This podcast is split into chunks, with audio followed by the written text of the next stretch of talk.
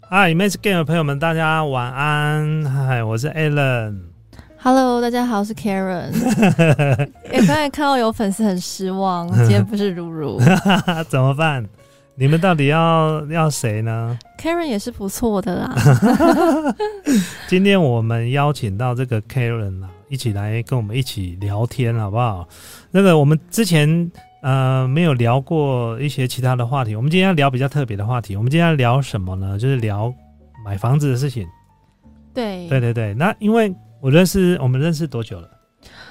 哇塞，这个讲出来就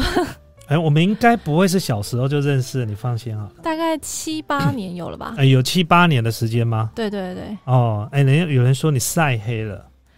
对，因为我我连续好几周都是跑海边，跑海边，你是对去冲浪还是给浪冲？给浪 冲。也是去看帅哥吧？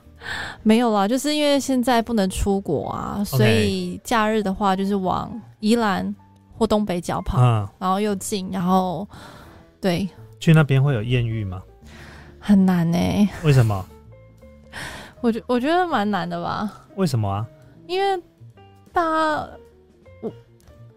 我我觉得去什么泳池趴之类的，可能 可还能比较比对较有机会就对因为了。去海滩，大家就是真的很专心的在晒晒皮肤啊，或者是冲浪，哦好对，好好好。所以你你晒的话，你有涂助晒剂还是防晒吗？哦都没有，你我都就是没有哦涂啊、我有稍微涂防晒的， OK，对。涂防晒不行，要涂助晒剂。对，因为我已你经我已经蛮黑的，不是不是助晒呢，其实它也是有防晒的效果。 哦，对对对，它只是让你晒完之后的颜色比较接近于古铜色，不要不要进入就是那种比较黑的那种黑色对就不好看了。但是我之前听人家说，其实你要先上一层防晒，然后再上助晒，比较不容易晒伤。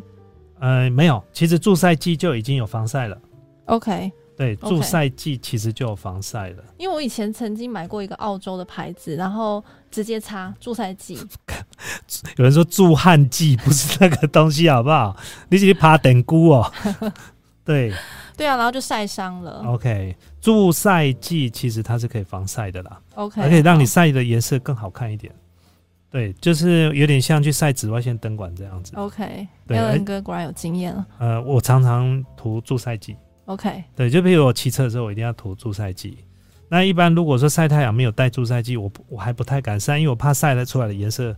不好看了会。变色啦。嗯那你觉得不好我这个颜色还好看吗？看？哎，我觉得还是要涂助晒，你这个就是标准晒太阳的颜色，对，就是要涂助有晒剂点。黑黑的了。你现在还好，你如果再黑下去的话，就，哎，那种黑会觉得我这样讲对不对？有点脏脏的。好，不要再说下去 了。就是那种就是很爱很爱运动的女生啊，虽然黑看起来很健康，但是那种黑就是不是那么性感的黑，对，我了解你的意思，要均匀啦。对，要然后均匀，然后对对对，晒的有点那种水嫩发光的啊，感对觉。对对对对对，哎、也有人说今天的女嘉宾很漂亮谢谢。啊，对你这样讲，那个鲁鲁会不爽。我告诉你，你们，我跟如如走不同 style 的啊、我跟你们说，你们不要小看女人的嫉妒 心。这我领教过了，因为我们公司全部都是女同事啊。我不想跟如如 比，我们年龄有点差距。啊，对对对对，因为你们年年龄不太，你们差我们差差有有差个几岁有了。对，这样很难，这样很难比啊了。对啦，就是不要这样比就对。他年轻比较吃香，是不是对呀、 ？OK，好，青那我们来春的比脑霸，体我们来比脑袋好了。我们来聊一下，就是那个，哎，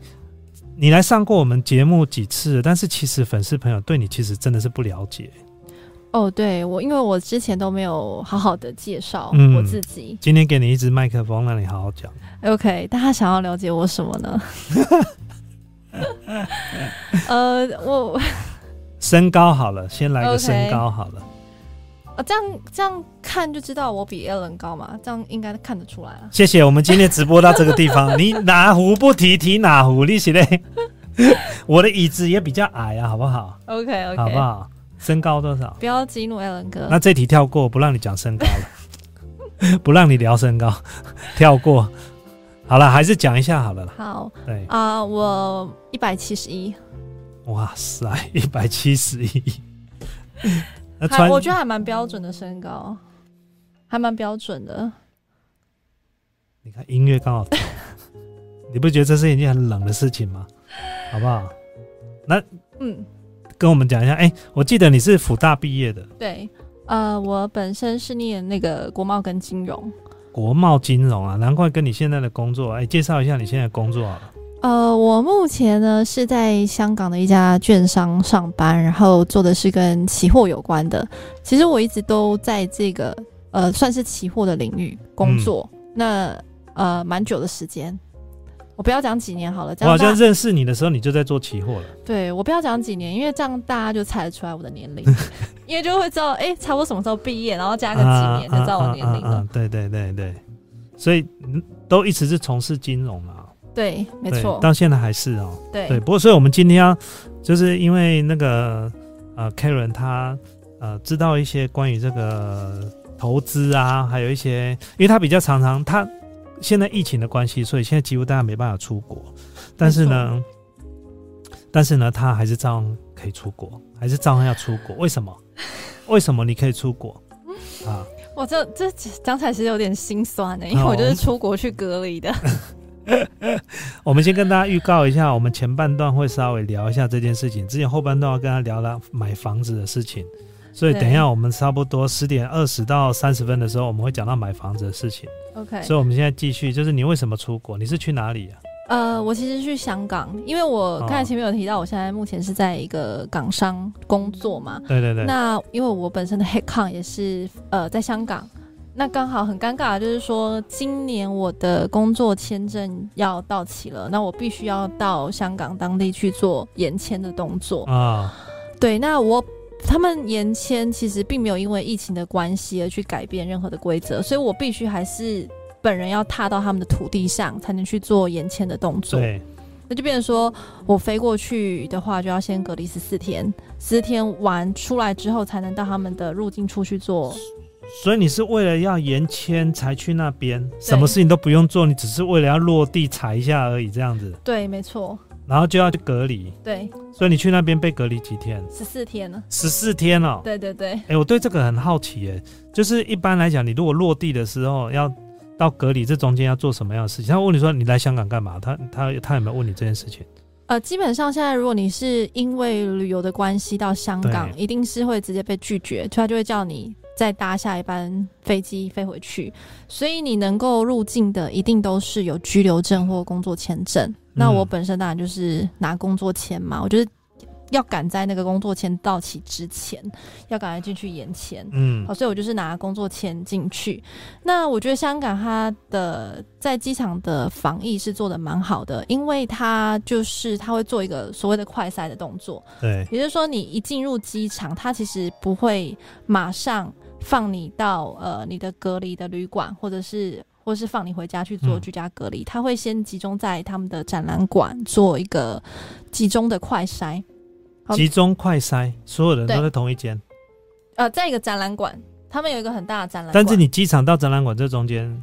呃，他们就会有专门的路线，哦，然后会有专车接哦，送。好好。对，所以它基本上你是接触不到任何外面的人。所以我但，所以你一嗯个人坐一台车吗？当然不是啊，就是一同呃一群人。啊、哦，对，但其实人但你这样数不会很紧张吗？就是我可能没有事情，可是隔壁的可能有事了。对这个这个的确也是蛮蛮麻烦，所以那时候其实会有点紧张，就是嗯对比如说你跟其他人，因为要搭同一班呃公车到那个展览馆，那等于说大家都是在一个密闭的空间嘛，所以你就会担心，万一隔壁真的有感染的话，自己嗯就是对啊等于暴露在危险当中。对，然后呃，但我讲一下过程好了，反正他就把你载到展览馆之后，他会帮你做快筛，那你要在那边等差不多五六个小时，呃，确定你的测验出来是阴性之后，他嗯才会放你到你的旅馆或者是呃，就是回家让你做哎、居我家检很疫。我我很好奇，他那个在筛检的过程是怎么筛检的？哦你他自己你自己对塞吗？还是有专人在在弄你的喉咙？没有没有没有没有，其实你就是自己吐唾液而已，他就给你一袋东呃一袋，里面有两个试管，然后还有对一些试呃那个那个叫做什么就是你要吐唾液的杯子啦。嗯，好，等于说那些工具，嗯然后他就会呃给你之后，然后就请你到他们有有用隔板做一间一间的小隔间，对那每个人就在不同的隔间去做呃就是吐唾液，对，然后到那个试剂里面，不是这样不弄是进去啊不。是不是，可是你用吐的是用吐的准吗？人家说要直接伸到喉咙里面去。呃，我我我不知道他们可能快筛的方式是这样子吧，啊对我当时做的测验是这样子啊，对，对，然后他还做了两次，第一次是进就是刚到机场的时候。对，第二次是在隔离检疫到第十三天的时候，他会请你再做一次。十三天还要再做一次。，对，因为他怕你是因就是。我们现在说的就是假性的，是不是？哦，假假，就是第一次没有检测出对啦来，有可能对嘛？对对对对对，所以他在第十三天的时候，他还要检测一次，确定哎、诶你都是阴性的，那他才会放你出去。好，那你第十三天，但是你第十三天就在隔离房里面了、对，所以他有一个很贴心的服务，但是你要自己付钱，就是说，因为你不能出去，所以你要付四百块港币，啊然后他会请一个专人到你的房间门口去收你的唾液，然后把它送到指定诊所做快筛。哦，对，当然如果你有亲朋好友可以代劳这件事情，你就是把你的那个试剂放在旅馆的门口，嗯，然后他们呃，你请你的朋友来收也可以对。对，所以你在里面待了十四天都在干 嘛？能干嘛？ 你觉得能干嘛？我不知道啊，我不知道你在里面十四天能干嘛、十十四天呢、天啊哪、那跟坐牢一样。呃，我我其实去的时候已经做好心理建设了啦，所以我觉得还 OK。其实第一个还是在旅馆里面就继续工作喽。嗯，然后再来就是我我在出发之前就有规划，哎、那我这十四天我大概可以做，可以自我学习一些什么东西。我觉得反而是一个，你是直播的时候在讲这个吧？ 你真的有去里面有自我学习？有啦，啊你你被关了十四天，就你一个人，你会开始沉思很多事情。哦，真的吗？你人生对有什么顿悟吗？有没有想到什么事情？会啊，你就会开始醒思你生命中很多事情啊，哦哦，例如嘞，然后例如说嗯有些哪些影集还没有看完 的，现在把握当下、啊， 利用现在这个时，时间赶快看一看，是这样子吗？或是我被这世界遗忘了。啊原啊来我以为我对大家来说很重要，其实没有那么重要。 哎、所以十四天结束之后，你直接就又回台湾。哦，没有，我在香港待了两个礼拜，因为要办那一些证件嘛。哦，好好好，对对对，哎、跟我们说一下，就是你现在的工作是做期货，但是你现在在香，你的母公司是在香港。对，没 OK，错。之后我们有机会跟你聊一下，就关于就是期货跟股票的事情啦。没问题啊，没问题听，说现在黄金涨得很夸张，非常夸张。你要稍微聊一下这个事情吧。我们这个下次好了。下次啊、对对对黄金可以讲那么多哦、当然啊，真的、哦。对啊，对啊。我们、哦我们今天是聊房市嘛， OK，哎、他他好，他第一次上直播就好赶， 我都不知道怎么接这句话。 好，下一个，所以你在那边十四天之后，然后要办文件，对，对，然后呢，之后再回台湾，没错，台湾那回台湾呢，在隔离十四天，再隔离十四天对，但是回台湾要检疫吗？完全不用。所以我为为什么回台湾不用？哎、我们台湾回来，我们台湾不需要检疫啊。不需要，机场不需要，你就一下飞机，然后就有人跟你说，哦，那你赶快搭啊那个防疫计程车回家哦，就这样，拜拜，啊，就这样子。所以，呃，当时我我我来回来台湾的感觉，我是觉得台湾在机场的检疫做的非常的松散，而且我会很担心，因为今天我是从香港回来，那时候香港其实我那时候在香港的时候还是零确诊，所以相对来说还是比较安全。那你嗯想想看，如果有一个人他是从呃疫情比较严重的国家、欧美国家回来，那他又不知道他可能身上没有症状的时候，那你又没有做所谓的快筛，你就这样放进去了。其实他再怎么样保护自己，但是他还是会接触到，比如说计程车司机啊，对，啊然后旅馆人员呐、那甚至有些人他是回家居家检疫嘛，那你会不会经过大楼？会不会碰到警卫？对会不会搭电梯？对会不会遇到社区的人对？甚至接触家人？那你的家人都可以在外面啪啪走。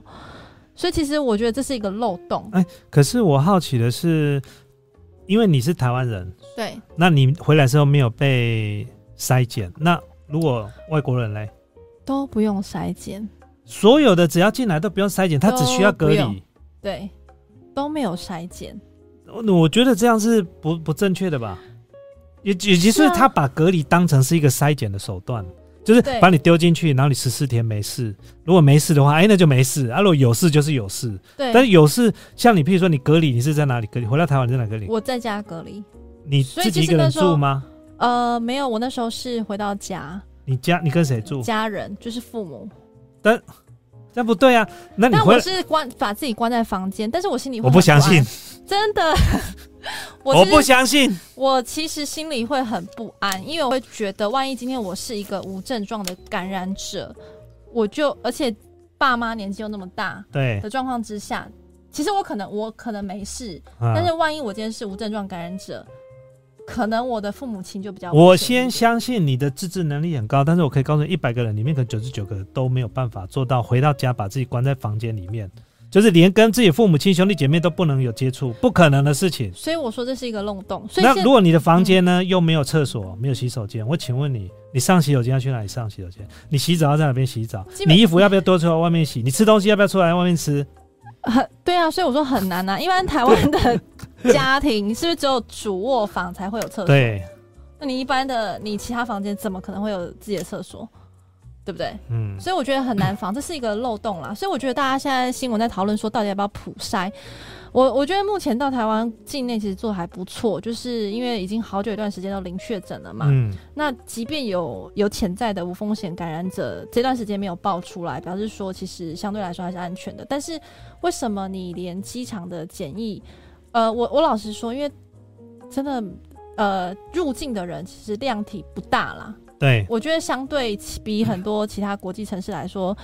尤其我们现在还没有开放观光嘛，其实量体不大的状况之下，嗯那来的人一定都是有居留证或者工作证，那为什么你不能在机场的部分就先做好快筛呢？我觉得应该要做快筛了。对，所以我觉得应该要先讨论的是这个，而不是讨论说，哎、国内要不要做普筛？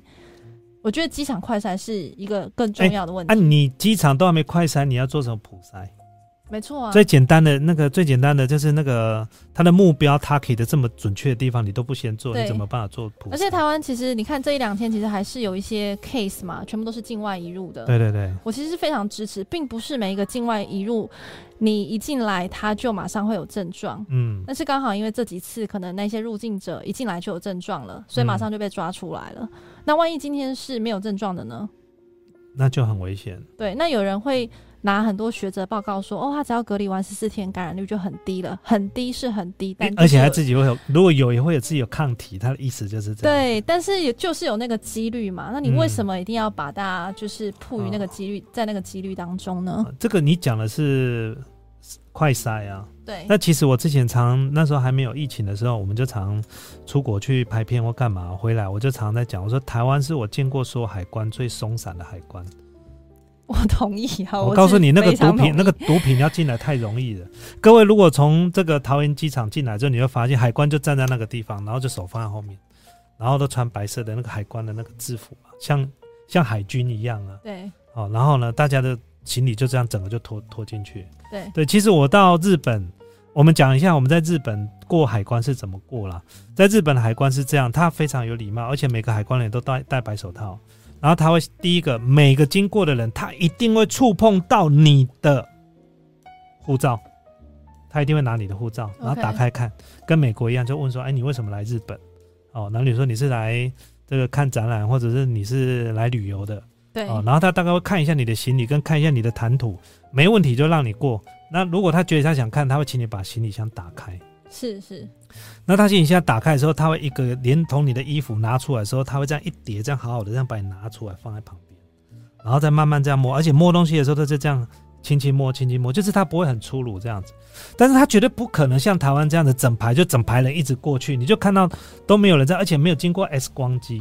一般我们现在下下来之后，我们的对机器是先经过呃，可能航空公司的，你在当地，譬如说你从日本回来。对对那你对可能在日本当地的航空公司的行李的柜台就已经有对 X 光机没了。错，那你下到海关这边来的时候，可能也有 X 光机的，但是我觉得我们现在完全都是依赖就是那个 X 光机，然后进来的时候呢，几乎都没有在检查。对，对，但是我是有听说，其实有问题在后台那边，他们就已经盯住你了。哦 OK，对，有可能是是这样。可是他这样子的范围真的是太，我觉得是太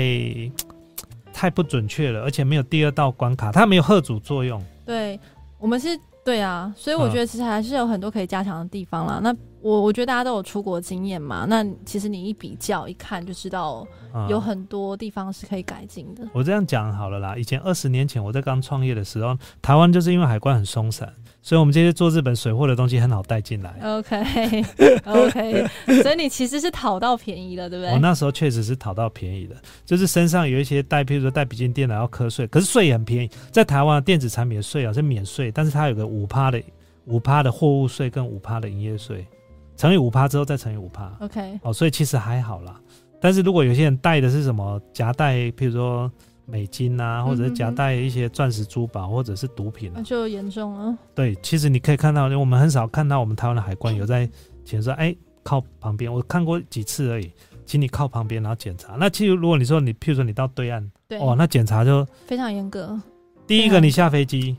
第一个你要拿行李就先过 X 光机，海关再一次 X 光机，对你要你你出海关之后，你离开机场，你要上高铁吧，对再一次 X 光机，对，然后到了当地，假设说你是到上海的某一个站嗯哼哦哼，，然后呢还下要来再检查。出这个捷运站再一次 X 光机对，哦，他人家是这样子在检查的。是是是，对，最主要就是防有，而且我们看到我哎、我们台湾机场没有在检查爆裂物，你知道吗？哦真的吗？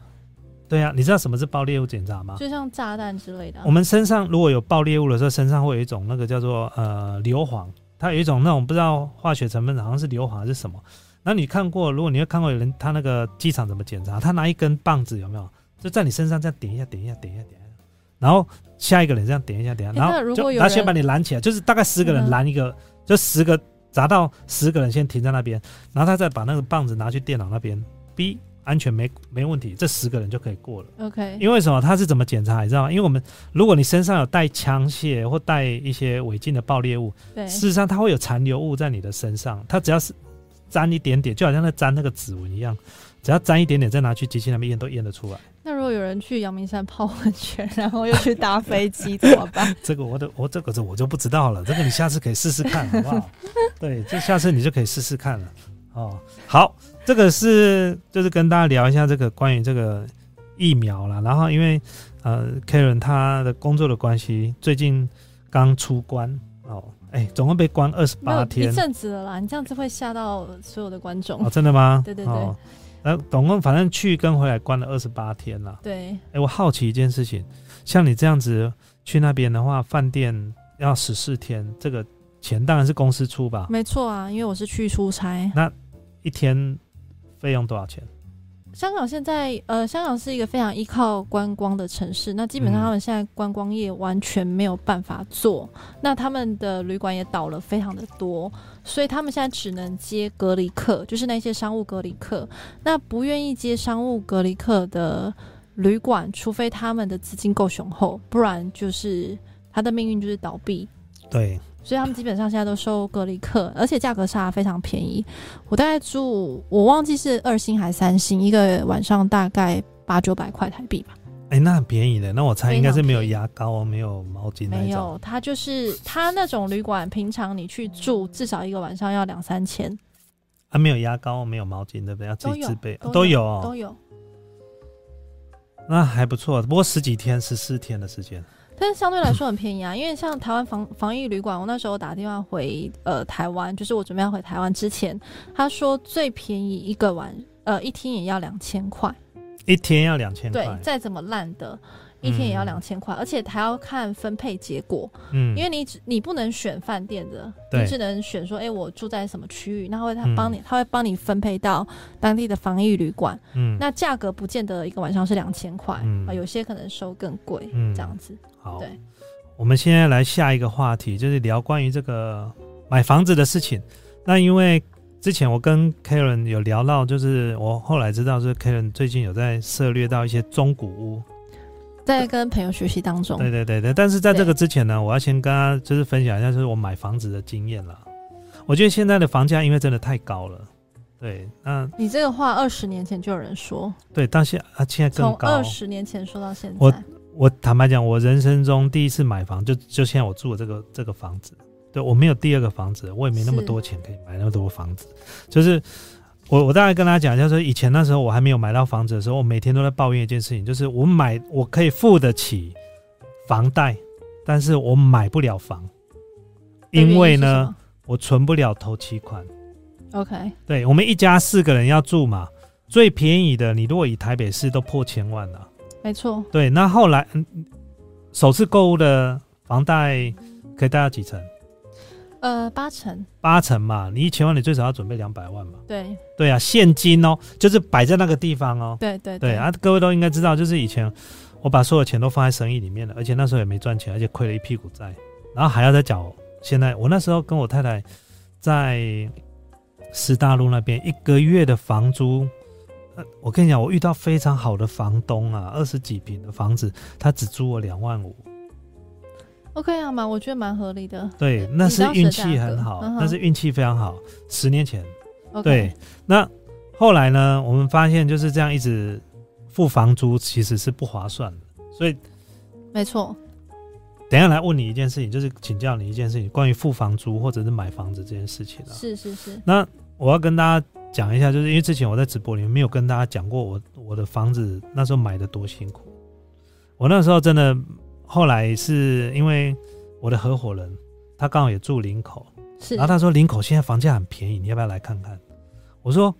啊，我就没有头期款，我哪来的？我没有。我说你要 OK 我现在马上缴，你就说零头期款，我马上买。 OK，啊，我的薪水扣掉我的生活费，然后呢缴这些贷款没有问题，因为我租金都在缴了， 是啊，对啊租金两万三万我都在缴，我怎么有差这个这个分期付款呢？对，所以以现在大部分人都是什么？都是我可能付得起，对，我付得起房贷，但我付不了头期款，所所以我根本永远都是无壳瓜牛。这个问题才是最重要的一件事情。那后来我是怎么解决这个事情？后来是跟合伙人商量，我跟公司借掉一笔钱调一笔钱去付我的头期款，不然我到现在还没有房子。理解，对，就是那时候拿公司的那个钱跟公司借，我跟是公司是借钱，那借了一笔不到两百万，然后后来去买了那个林口现在这个房子。是是对啊，。那时候刚好很便宜，我那时候一平才买十五万了。哎，你有经过陈水扁二次精改的那个年代吗？呃，有哎，你说什么经过？你说我买的时候吗？对，已经是陈水扁二次精改，是在之前还是之后？哎、那时候还没有。哎、我买房子的时候是不是马英九了？马英九做八年嘛，啊哦，那就已经对是之后对的事之后情的啦，那是之后了。那时候陈水扁已经下台了。了解。对对对对对，因为很多人其实是在陈水扁二次精改的时候，那时候靠房地产赚到钱，嗯，那个年代是可以超贷的年代，你知道吗？，对就基本啊上你、哦，那时候很多超贷，就是很多对就对对是超贷案，对对对，然后就就是你连装潢费都可以一起贷了，比如说你这个可能价值五百万，你可以贷六百万，对，那也因为那一波，所以台湾的房价整个就炒起来。那时候好像没有所谓实价登记，对不对？没有，而且基本上你你要你有工作，你有正常的工作，每个月有月薪收入，你就可以买房子，你就可以去贷了。真的哦、我怎么都不知道而这且件超事情。贷的意思就是你不用拿任何一毛我知道钱，就是譬如说超贷其实很简单，其实现在买二十连买中古车都可以超贷。是，他怎么贷？就是譬如说这台车明明是八十万了，对，但是你跟银行报说你买到仅是买一百二十万。是是，而且是甚至还可以真买车假贷，哎、假买车真贷款。结果对买了车之后呢，其实车真正实价是八十万，但是跟银行是做到一百三十万。对，然后之后再慢慢还，然后之后呢，结果贷款呢还还完，给完还第一笔剩头期，居然还有剩个十几万。对对对，所以陈水扁二次金改的那个年代就是这样，那那就是另外一波推升台湾房价最主要的动力，嗯，因为大家都买、第一可以。买啊，对啊我根本就不需要然投后期款啊。那时候怎么没买呢？对啊，你就错过那那个时机候会很了。笨，那时候我真的很专心的在工作，没有去想这些东西。我只那时候很笨啊，我跟你讲，我这种处女座的就是土方法，我做什么事情都是土方法，就是我比较，我对于这种，我我谈我到我今年四十四嘛，我今年才开始买股票， OK，我以前对股票这种东西是不敢碰的。对，但听说你运气不错嘛，都哎运赚气还钱不。错，运气还不错。对对对，其实不是运气好，就是我也不懂股票，反正我就觉得这个行情应该是疫情的关系，这时候不进 OK 去大概没机会了。所以都有赚到钱嘛。 重点哎是，赚到赔的不钱。多啊，赚的也还有好。啊买台积电吗？不要再讲台积电了，我两百七十块钱买它，结果三百卖掉，现在四百多。你 太快卖了，我如果没卖，天哪，我赚十几万呢、就一只股票我赚十几万呢、我两百七十五买它，我每天盯着它，哎呦天哪，我哪那么多闲钱去买一只股票二十几万？讲到这个，我靠，每天都看二十七点五，买二十两百七十五，两百八，然后隔天可以掉，隔天掉两百四十九，只赔一块钱，我就紧张的要命了，我不知道它会不会再掉。 结果没想到冲没有上去，他我买两百七十五，对不对？他刚刚两百八的时候我就受不了，我心脏没那个力气，我就把它卖掉。卖掉之后，他就一直上去了。 OK 啦，我觉得你有赚到一段，其实是很幸运的啦，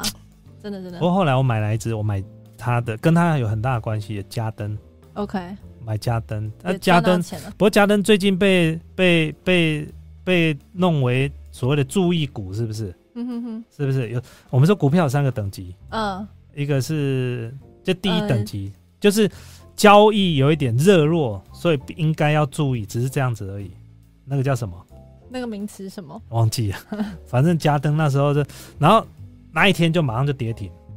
可是我也吓一跳，我想我这次我不管了，我心脏要大颗一点。嗯哼哼，他这家公司又没有问题，我干嘛去管它？就隔天它又涨回来了，还好我没卖。对所以它现在上下起伏把我吓死了。 OK 对 OK，不过我要用这个机会，我要跟大家讲一件事情，我觉得很意外，就是我买了一只股票，我也不知道我为什么要买它，我就觉得它它怎么会跌成这样？我觉得应该是疫情的关系，因为我我对股票完全不熟了。是我买了一是只股票叫做什么？叫好乐迪。？你为什么会买这个 我也不知道我为什么买好乐迪。OK，重点是呢，你不他觉现在得好乐，因为好乐迪他被钱柜收购，你知道吗？我那知道啊，那你不觉得钱柜他的策略就是他把好竞乐争迪对手啊，买不下是，的他吧。就把它弄得很烂，就是他不哎他哎哎，你等一下你讲这些东西要小心，因为这个不知道有没有牵扯到什么证券交易法或什么东哦，西那。我不要讲，对对对我我们我在在这讲反了，嘘反正我们只能讲是商业手段一没有，些我一是些。啊就一个消费者看到好好的，好我就觉得我猜啦，啊钱柜的策略是不是就是把好乐迪放烂？嗯，我然后就就是放着了，也不要说放烂了。对对，哦就是放着，然后没有啊进步。那钱柜同时进步的同时，那钱柜的品牌就出来了。但是我不会这样想、欸，在以国外的所有的并购的法案里面，通并并购的案子里面都是他要让他竞争对手呢，直接他干掉对手的最方法就直接把它并购啊下来，并购下来就是两个品牌共存，这是最简单的，不然要么就直接把它吃掉，全部所有东西变成是那个钱柜，但是又钱柜没有不需要那么多，因为它必须要两个价价位的呃娱乐对的 KTV 都要存在。，你如果只有钱柜，那价位太高，学生有些人他需要比较便宜的。对对对对，所以好乐迪有它好乐迪存所在以他的就必要。做成不同的市场。对，那这样大小全部通吃嘛，这就是两家公司都是他的公司嘛。但我要讲这就是什么？我买了之后觉得股票跌了， ，OK，可是最有趣的是，有一天我回去，我老婆跟我讲说：“哎、今天好乐迪寄了一张那个鼓励的那个通知啊。”我说：“什么鼓励？”他就说：“那个它上面写说你那个我被分配到六千块台币的鼓励， OK，然后直接已经汇入到我的存折里面去。”对对对，对，我就觉得嗯啊，他有赚钱了，我怎么不知道？ 因为我就把它丢着，我都不理他。然后他是叠的金额啊，还嗯低于这个他分给我，也就是说，他分给我的股利远远高于股价中间的价差啊、 OK，那很好，那挺好的。对啊，那个这个就是让我们就是可以让我们看清楚，也就是你投资的时候，你到底是长期投资，还是有人是要赚那个价差？对，有人就是鼓鼓喜鼓励，对对对，但是我我不想要去想那个价差的事情，我只想要鼓励的事情就好了。我最近想要去研究一本书，它教你四十岁开始存股， OK，那存种书看看就好。啊，真的吗？ 没有啊，我我是职业病啦，因为我哦就是待在期货业太久，然后会接触到很多外面上课的老师嘛，然后像我们对那种外面自称很厉害的老师，就是啊，听听就好。但是它的方向是不是正确的？方向是正确的 OK 但是不要太过于迷信。哦，好好，他如果里面讲的都没有叫你讲买哪一只，只是告诉你说应该要怎么样存观股，这念样的话， OK 我觉吧得 OK、哦对，，我最讨厌就是他已经明确告诉你要买哪一只，那个就是有问题啊！干你会你买哪一只会中，你自己不会买哦。呃，我我必须讲，收学费比比炒股更好哎赚呢、说对了，收学费比创业还好赚，我对要讲这句话。对对对对所以为什么外面的讲师界这么各行各业都都是是这样子？对，你会发现外面很多的成功讲师，他到最后他说他他多行了，你就问他，你老师你现在除了教课，你还在做什么？他说：“哎，这个不是我们今天课题的重点，来，我们继续讲下去。”他不会回答你，他没有本业，对，因为学费最好赚。所以我并不是否定外面的老师都没有实力，我相信对他们一定是有一定的本事，但是嗯我只能告诉你，学费远远比他的本业更好赚。赚。对，因为呢，你学费缴了之后，你学不成，他不需要售后服务啊，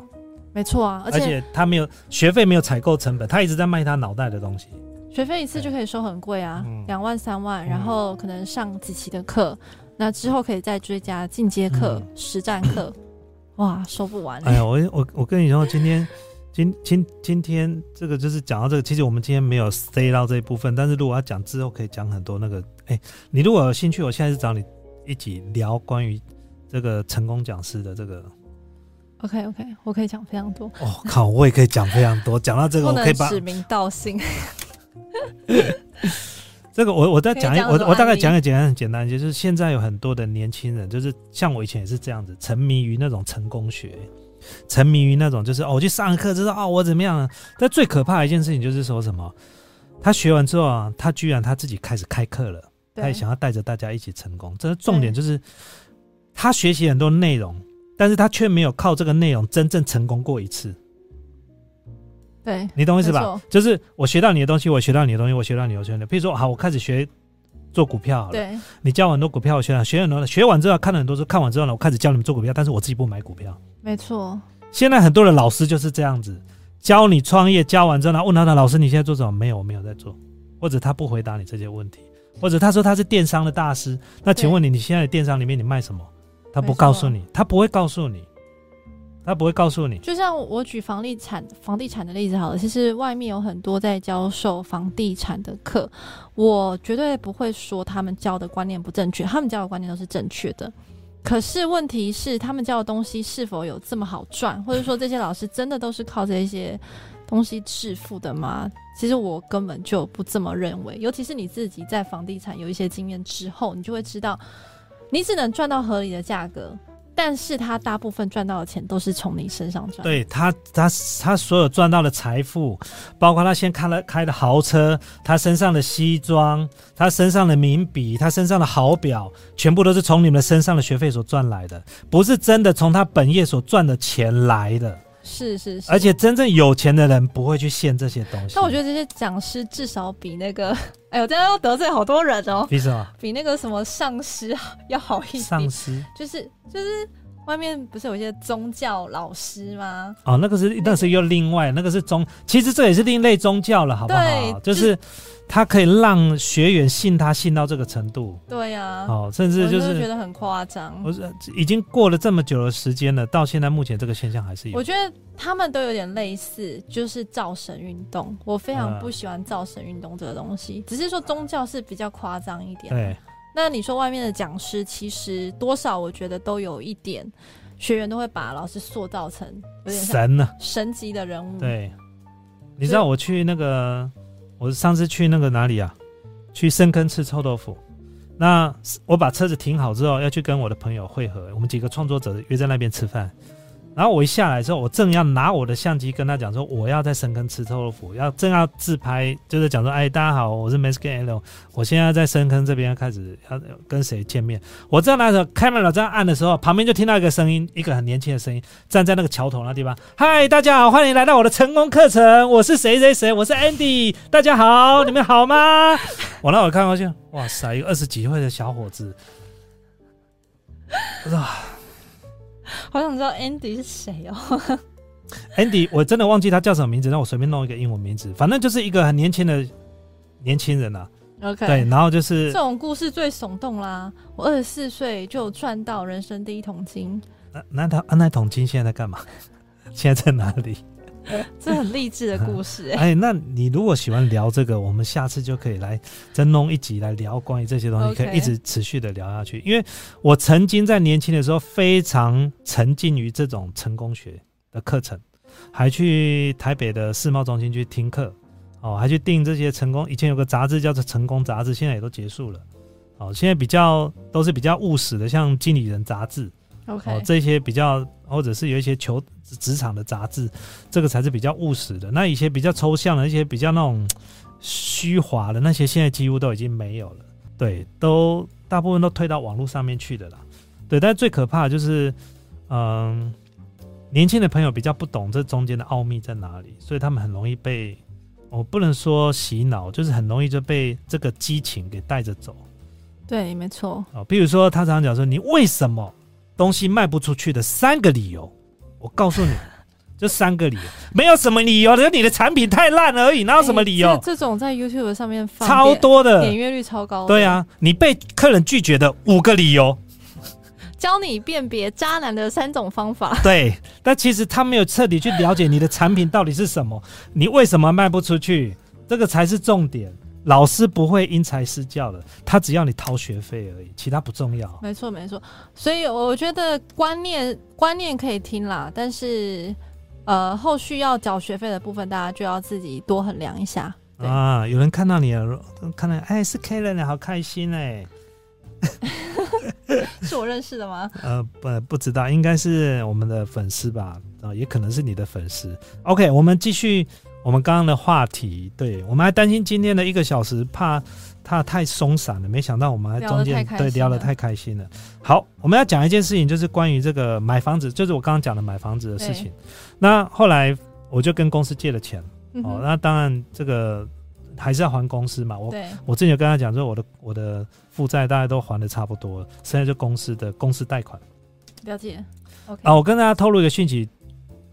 最近又有银行开始在找各个呃企业、中小企业，就有纾困贷款， OK 哎然后利息只有一个 percent，哇塞，很低耶、这个比房贷还低耶、非常低。我告诉你们啊，像这种东西，如果你能贷，你先去贷，但它额度不高哦，大概。一百万、两百万左右而已，但你可以先贷下来干嘛？你知道吗？去还之前更高的利息。哦，对不啊对这就是一个套利的东西。这是一个方法，就是因为现在，但是你不要马上还，因为银行不需要你做这样的事情，他贷给你是希望你真的拿去周转没错使用，啊，你不要真的贷完之后隔天就还了，对就大概放个几天，银行也希望你的利息啦。对对对，有时候做做面子给银行是你要做的，对对，你要哎让银行赚一点钱。对对对，人生课题其实很多，不是只有表面上这几个东西。下次有机会我们再跟他 讲，继续讲到房子的事情。 OK，然后后来房子就我买房子啦。其实后来我的房东卖，我之前上一个屋主哦，他跟中介公司不知道怎么弄，就卖这个房价。然后我签完约来付了定金，结果他要交屋之前反悔，你说屋主反悔屋，主反悔，他会发现他卖太便宜了。那最后他有撤单吗？我就跟他讲，你要撤，不然没你撤啊，反正你的定金到时候你要赔偿我，因为对上啊，面都已没经有错写啊，了没。错。对啊，后来他还是咬着牙，然后就把它卖出，因为她好像是跟她男朋友一起合买的。 OK，了对解。然后后来还是卖了，但是那个中介被他骂到臭头，大大概就这样，对，然后就缴交。那中间我们其实我们的经济状况那时候因为在创业了，经济状况不是很顺利，房子买了之后呢，还有第二次就是二胎房贷，是是是，那时候也有这样做，不过现在都已经在都都还完了。对，剩下原本的主要贷款，但贷款有时候看到别家利息比较便宜，我们会对换贷款转公，贷，我们会转贷。对对对对对。不过今天你要跟我们分享一个很特别的，就是 Karen 要跟我们分享一个教大家，就也不是啊，就是分享，就是现在有一些人已经开始在这样做，如何买房对哦，买了房子之后，但是不是你在住哦，是让对别人住，然后然后呢怎么样？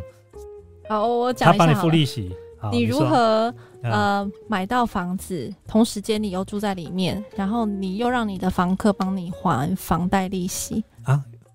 你你讲的这个就是直接找个金龟婿不是吗？ 你这你直接讲的 不是？哎，亲爱的，你可以买房子要买我的名字，OK？那我就会跟你坐在那一起。是你的方法，我不走这个啊 方法。 哦不然你用哪一种 方法？呃，简单来说，因为像呃，其实这个也不是什么秘密了啦。我相信大家多多少少都有看到，可能自己身旁亲朋好友就有些人在做这些事情。就是呃，投资客其实是蛮喜欢去收购中古屋的，就是老公寓。啊对对，那台湾的老公寓又特别多。那你知道在蛋黄区嘛，就是要有一个住所，本来就是比如说像万华啦，哦这类的，对，其实其实就已经很困难了，所以所以其实大家呃可以住小一点没有关系，就是希望那个租金不要太高嘛。嗯，所以现在有很多的投资客，他可能把老公寓买来之后，他会去做装潢改装，他会把它隔成两个小家庭。哦，我懂你的意思，就是然后呢，让他就是你隔一隔一边租给人家就对了，对但那个租金足以拿来付付房贷的利息，哦、呃，就是比如说，假设你今天是买一个三十平的老公寓，对那你呃分成一半，各十五平嘛，那其中的十五平你拿来拿来自己住，其实十五平也可以做个小两房了。对对，那另外的十五平，如果你也是隔成，假设是两房的一个家庭，那其实很多年轻的夫妻他。就是租金贵嘛，对那那今天我要在台北市有一个可以暂时租的地方，然后里面装潢也不错。那虽然平数小一点，没有问题啊。我可能一个月只需要付两万或两万出的租金，我就可以住在台北市，然后离公司又近。哦，所以他就会愿意付这个房租。那你看一个月两万，我们假设两万好了，足不足以去付这一些对房贷利息？啊其实是很够的。是，所以如果是这样子的话，门牌还是同一个门牌吗？同一个门牌，但是这个在你在里面再隔这些东西，有没有会不会有违建的问题？还是要譬如说设计图要呃、基重新、本上，因为现在法规还是有一些，我我认为还是规定的没有这么完善啦。对因为它现在的规定是说，你不能一间房子不能建造两间厕所以上，因为你建造两间厕所以上，就是他就知道你这个一定是隔成小套房了嘛。嗯那小套房就会有危险，因为对比如说你发生火灾什么的，那个其实都真的是比较危险。对，但是如果普通家庭，你一个家庭里面有两间厕所，这么正常，这很正常啊。很正常。那我今天把它隔成，呃，两个小家庭的房子，对一边各一个厕所，对我有没有违反法规？ ，OK，但是门门门会有个玄关，是进去之后再分两边的嘛？对，但是它主要是看厕所啦。对它它有一个界定的方式，就是说你厕所不能超过两个以上，因为你只要盖第三个厕所，他就认为你是违建。哦，含两个没含有关系啊两，个但两个以上不行。对， OK，那所以投资客他当然也知道这个法规啊，所以我对今天你规定两间，好，我就盖两间，对我没有违法，啊，但是我是盖成两个不同的小家庭，那我一边就自己啊住，一边就是租给呃其他的租客这样子。哦，现在还有这种方法对，那其实这个在台北新北，我我不这个不算是不常见的啦，嗯因为、呃，像我自己也有亲人，嗯，他们在外面租房子，就也是是租到这种，就是租这种房子，因为没办法，如果我要我要租一个三十平的对小家庭，嗯其实很贵的，我可能一个月要付三万多块。一个月要三万多块，差不多。对，对那可是我今天呃，我可以我可以住十五平的小房子，还有两房，然后我可能只生一个小孩，但是我可能一个月只要付两万，那差这个一万块对一个呃家庭来说其实就非常的大。哦，对，这个是我第一次听过这样子的。不过这个要这种中古屋才有办法这样做了。对对对，当然就是一般一般的电梯大楼，因为它会有管委会嘛，嗯所以它是绝对不会让你这样子做的。但公寓的部分，因为它毕竟没有所谓的管委会，哦，你讲的是公寓，就是那种没有电梯的，对对对，要爬楼梯的那种，那种其实是投资客的最爱啦，尤其真是的哦台北跟新北。今天本来其实我们是三个人要直播， OK，另外一位是商务散户网的 Ted，对不对？。对对那因为我们这个场地搞不定的关系，因为三个人没有办法挤在这个地方，所以因为我们之后呢会做很多关于这个 talk show 的这些内容，所以之后呢场地可能要再重新整理，就可以做到三个人到四个人。 ，OK OK，对，那 Ted 他对这部分他也非常非常他熟非常了解，对对对，他我有非看常过他的节目，对他现在非常专超红业的他，他现在很专业，他就是在他的节目里面很专业啦，然后来我的节目就捣蛋就对了，他就是这样子，来这里就是狂捣蛋，所以你们来这边看不到他震惊的，如果你们要震惊，要去他的频 道。对，所以你现在有买房子了吗？有嗯然后租人家对，啊？但我没有我没有做刚才那件事哦，你没有有做那个我没有，但是因为我开始学习房地产，我就都会去了解嘛，但是你自己住家里对不对？但房子是租给人家的，所以你对是属于对等于是将来有机会，可能你要住的话，可能收回来，或者是或者是另外再别去别的地方。哎、其实如果你嗯拿别人，你拿自己房子的租金，你可以拿那个租金再去别的地方再租一个房子，呃，对啊，对啊，对啊，对不对？对因为你买的那个房子是搞不好是你不喜欢的，但是不喜欢住的呃地当然，点。因为我我的第一间房子我也是有贷款的，所以目前的租金也都是去 cover 这些本金嘛嗯跟利息的部分。对，对，所以你说的那种状况是，哎、我我第一间的房贷都已经还完了，那我我收的租金就可以。就等于是多出来的，我就对可以去别的地方对租房子。你对说的是另一种情况，好，那我们现在回到今天的重点，就是我知道很多这个小资族的痛。其实呢，现在其实你说我们不要买太好的房子，我们不要买，我们买偏远一点，譬如说六七百万的房子， OK，然后两层的头期款大概也要一百五十万到一百八十万嘛。没错，现在重点来了，就是我们平常时的生活开销的存款，你要存到一百八十万，对一般的上班族真的不容易。对，很没错难。那但是你要我缴房贷，OK，一个月可能两万多、三万，我省吃俭用，我跟我的老婆两双双薪的工作，对不要多来，一个人三万块就好，两个人就六万嘛。我房贷一个一个月给你缴缴两万五，好不好？ ，OK，我还有三万五可以生活，应该对 OK 的。对对对，那现在问题来了，就是你有没有什么方法？这投机款有没有办法跳过这一关？呃，现在是的确比较困难的啦，但是我讲一下早期，早期比较呃偷鸡的做法就是把成交价写高，现在已经不行这样做现在有了。实价登录，所以没办法这样子。对，而且现在法规很严格。那在法这个法规还没出现之前，哦，那很多的很多人买房是这样子的，比如说我今天你是要卖我房子的人，那我是要买房的人，那我们最后议定的价格假设是五百万好了，对但是我会跟你说，我就会开始装可怜。 啊，啊，我刚出社会工作没多久， 下一位，下一位，下一位，这招对我来讲没用，这样子。然后请请那个房东，就是你帮帮忙，帮我把价格写高。那比如说啊我们曾经、但是写高也写不了多少啊，啊，但是你拿出来的钱就有差嘛。对，就可以少一点。对，比如说我们写六百万好了，对对对，那你你写六写高一百万，你是不是就少拿？最后就是少拿一百万的头期款。对啊对啊对啊。对，哎，也不到一百万的二十趴吧，因为啊只能贷到你贷到你就贷到想八嘛，八成啊，八成八成八成，你就是六百万，你要拿一百二十万，对不对？六六二十二，对，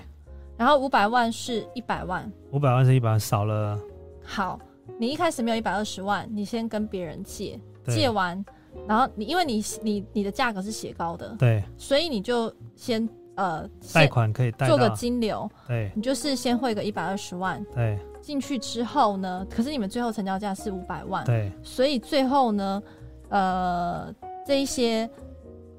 那以前早期啦对，早期房仲会帮忙做这对件事情。对，我知道，他们为了成交的时候，他会帮你很多忙，帮我对用然代后请代书，你对，那你最后成交价是五百，可是你你最后写的是六百嘛？他一百万最后会想办法退到你原本的户头，哦所以你实际上只拿二十万对，没错，来做头期款，对这是早期的做法。对了，现在不行这样现子在了，不行，现在不行。而而且但是我知道违规还有一的种叫做，你买了房之后是不是可能就是家徒四壁啊，什么都没有，要要装潢。听说还有装潢贷款，哦，对啊，就是我讲说二次金改那时候嘛，你可以现在有装潢贷款吗？现在有吗？现装在潢可以贷款没有啦，现在除非你是买建商的房子，那建商他有时候会愿意啊自己贷款给你，哦，真的吗？对他就会说，哎、你你用我们建商配合的装潢，啊、那我就连装潢，比如说你只能贷八成，他就说，哎、我借你零点五成，对，那个其实就是装潢金。哦，哎，有人你看他好快啊、这个郑马奇他说装潢贷款可能是八加零点五，刚好你讲的就是零点五，对对对对对对，所以就是可以再加一点点啦，就是可以做一些贷款啦。啊对，但是通常那个就是你要跟建商协调了，而且要用他们家配合的装潢。 OK，对所以现在你看嘛，现在其实要付房贷不难啦，对要花第一笔头期款了，大家对没有办法。那我现在，呃，当然就是，如果你真的很想买房，又拿不出头期款，我觉得你还是要先跟家人协调一下啦，然后就是分期付款，就是用你这样的方式慢慢还回去，啊、我觉得也是一个方法。所以很多人的第一个买的这个不动产就是自己的家里，通常都是家里帮忙出头期款，对，不然你我永遇到远很多都是这样你子的永远没有办法去存对存那一笔。对，要不然就是要先借，然后之后再慢慢还这样，因为你你。每个月你这样负担才不会太大嘛，你一次嗯拿不出这么多钱来的话，我觉得政府怎么不干脆一点呢、啊？他如果你譬如说你是信用良好的，那为什么首次购物，反正你都一定一定后面的呃贷款都可以付得出来，那为什么贷款成数不高一点呢？这样子炒房会更严重，房价会更哎高。你觉得这样子，你觉得因为这样炒房没有更严重吗？ 还是很严重啊？对，但是他如果开放，他百分之百让你贷，对。肯定房价会比现在高哦很多，，对，当然就是突然不能买房子，都要买房了，对那房价就会往上供飙不了应。求，我懂你的意思啊，对，但是还有一个就是，下次有机会我们可以来聊那个叫做预售屋，那个可以请 Ted 来跟我们解释。没问题。他 Ted 是有专一家集影片，他讲到就小资族买房了，其实可以买预售屋，因为他就不需要那种高额的头期款，对他可能第一次签约金可能啊可比如说付个二十万这样子，对对对，之后每到一个工程每一期的时候付多少付多少付多少，等到他付到差不多的时候，这个房子也差不多都盖好，交屋的时候剩下就是房贷的部分。没错，对对，就是分期付款的概念。对，所以现在譬如说，如果我啦哈，嗯，我想要买房子，因为我们家虽然说我们家我们家现在其实我们家太小了，我早晚要换房子，要么是不是租，不然就是再买。但是再买的时候，我要把现在这边要卖掉，我才有办法再买。是是。那我拿那么多闲钱去买那个房子，我钱都丢在生都投资在生意里面，哪有那么多闲钱去买那些买房子？所以一定，但付房贷对我来讲。小 case，我一个月在 PCO 买的东西都可以付房贷了，好不好？我真的不骗你，各位应该都知道。对，刚 刚有一个可能印象哥，你的的，现金流很大哦。我跟你说，房贷在我每个月买的三 C 产品或这些开销里面都是，小根本是小儿科。我每个月花的这些东西，大概可以，如果以这金额，大概是应该是最少买三亿的房子的贷款的每个月的房贷。那不是我才住，我才住差不多一千万的房子那你有没了。有考虑在 PC Home 少买一点？我 P U 我已经买很多，那其实那些都是因为开销要用，有些是公司要用的 OK，啦。哦，就是我的意思就是说，我要我要付房贷轻而易举。有些上班族呢，挤一下房贷也是没问题的，但是呢，他们真的连房子都买不起，那对这是一件理解很辛苦的事情，所以没有办法。是而且是现在年轻人都不愿意住家里。但现在房价还在继续涨哦。疫情的疫情房啊价不跌反涨。上次聊天的时候，你有跟我们讲到关于对黄金跟房子的事，你可不可以跟我们你讲到印钞票的事情，跟我们呃，讲一下？我先稍微讲一下概念好了，就是为什么台湾现在在疫情当中房价不升反跌？第一个，当然最主要的原因是因为台湾国内的防疫做得好嘛，它没有像当初 SARS 一样，就是呃有有这样。有一个规模的爆发，人心惶惶。因为那时候 SARS 的确房价是有下跌的，可是这次我觉得大家防疫做得很好，所以大家就觉得，哎、台湾国内没事，那另外一个方面就是说，现在全球其实经济都不好，因为疫情的关系，那各国为了要救市场，都在印钞票。那你在印钞票的同时，其实你的币值，呃，它的价值就会下跌了。嗯，那要怎么样保值？你一定是要把钱放在会保值的东西上面，那就是房子跟黄金。那当然有一部分也是因为可能有人说反送中的原因啊，然后有一些钱从海外，比如说从大陆、香港那边。回到台湾也是有的，但是我认为最主要推升现在房子又一直往上走高的最主要原因，就是因为现在大家都把钱放在保值的地方，因为放在房地产的部分，它会往上涨嘛，它会保值啦。它保值啊，对黄金跟那个对，它有一定的价值存在嘛？存在银行是最因为因为通膨，当你的通膨超过呃存款利率的时候，其实它就是它就是嗯它就是跌的在贬值。啊。对，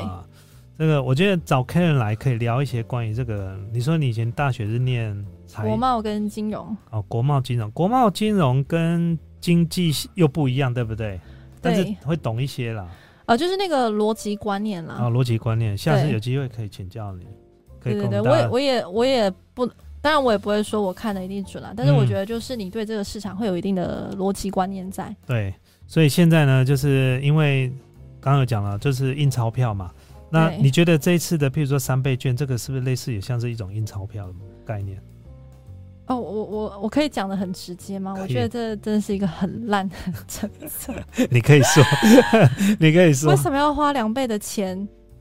他发放的，你知道他印钞票的钱是他发放钱的两倍，你知道吗？印钞票的钱就是他他放的印那一些三倍券对，所花的成本是对他发放出去金额的两倍。我不知道这件事情。也就是，说，假设他今天发一千万，他就花两千万在印那些纸。对，因为那些只是其实是有价的证券，有价有对价啊的，，对啊那，你为什么不直接就发三千万给大家？你为什么要花两千万去印那些纸，然后最后一千万到大家手上？那你为什么不发三千万给大家？哎、可是我想法不一样，就是你如果不掏钱出来不消费的话，你就得不到这两千块。对，那它就是要好刺激那个金流在流动 OK，啊，这个金流的流动关系那我问关系你到 GDP。为什么一定要花两千万印那个券？你没有现在是是一个数位化的时代，对对对，你没有其他更好的方法。你我都知你道你无纸化啦，我知道你要说这个事情。对，那你体谅老人家不会用三 C，有配套措施嘛？那你为什么要花那么多钱？你为什么要浪费人民？啊配套措。施最简单的方法就是给你直接给你钞票就那好了，中间这两千万是不是有又有很多人从中间卡 油水了？这我就他如果不知道了。他 这如果你不说的，他如果不这样做，他就是卡不到油 水。这你说的，这个我不知道。哦，哎，我们的节目越来越大胆了，这个各位怎么想自己写在下面好不好？反正，但是我觉得刺激经济的方式当然是好了。下次我们刚才，因为我有一个好朋友同学叫 Sony，我们出去玩，他就是经济，他东海大学经济的硕士，嗯 OK，对他，我们之前有跟他聊到 GDP 的事情，他说 GDP 现在已经是已经跟社会现实的状况已经完全脱钩一了。滩死水。对它 GTP 这个东西已经是没有没有不是代表真正的，它只能代表就是说你这个国家的目前金钱流动的状况是是是不是良好，有没有成长这样，但不代表说你经济状况是一定是好的。对对没错。以现实状况 GDP 已经是没有办法，它已经是退潮流的一个指标了，但是我们还看不到任何一个新的指标可以来取代 GTP 这三哦个，字。这个我又可以讲很多，然后我以后以后再讲好了。哦，那你好好做准 备。对，今天跟大家聊到这个地方了哈，对，还蛮开心的，就请到我们 Karen 来跟我们聊到这个关于这个买房子。那本来今天是 Ted 要来，那后来他没有来，比较可惜。我们下次有机会了，我们可以三个人一起聊关于这部分。Ted 应该他有很多他的更专业的想法，对对，可以。以，我相信他应该可以好好坐下来，乖一点，好好聊一些正 事，好不好？对，那呃，很感谢今天大家收听，然后再来就是 podcast 上的朋友，如果你想要看到我们的直播啊，跟我们互动啊，可以到我们 YouTube 的频道。我们通常录影的时间，录音都是在晚上的九点。那如果你想要跟我们互动，可以来。有这这边有 podcast 来的朋友吗？有吗？可以在下面跟我们 say hello，有吗？希望跟 Karen 直播，哎、他是你的忠实粉哎、他一直在写你的名字哎、谢谢，谢啊谢你。他一直在写你的名字嘛。OK，好，那今天呢，我们就到这个地方啦。好，那我们下次见。明天下礼拜呢，直播可能会稍微有一点的不太呃不太稳定，因为下礼拜我在老家，好不好？那之后呢，我们会在这个跟大家分享其他的内容，还包含有一些部分呢是我个人直播，我在台中还是会直播、哦，还有 podcast 部分还是会更新，但是可能就只有我一个人，好不好？或者是一些读书会这样子。好，那，OK，没事，你说、啊、怎么 样大家下次见。啊？你要用非常好听的声音跟大家说，来，我把音乐切掉。大家下次见。这个要太难，怪怪的这个太怪 怪难。拜拜拜拜拜拜拜拜拜拜。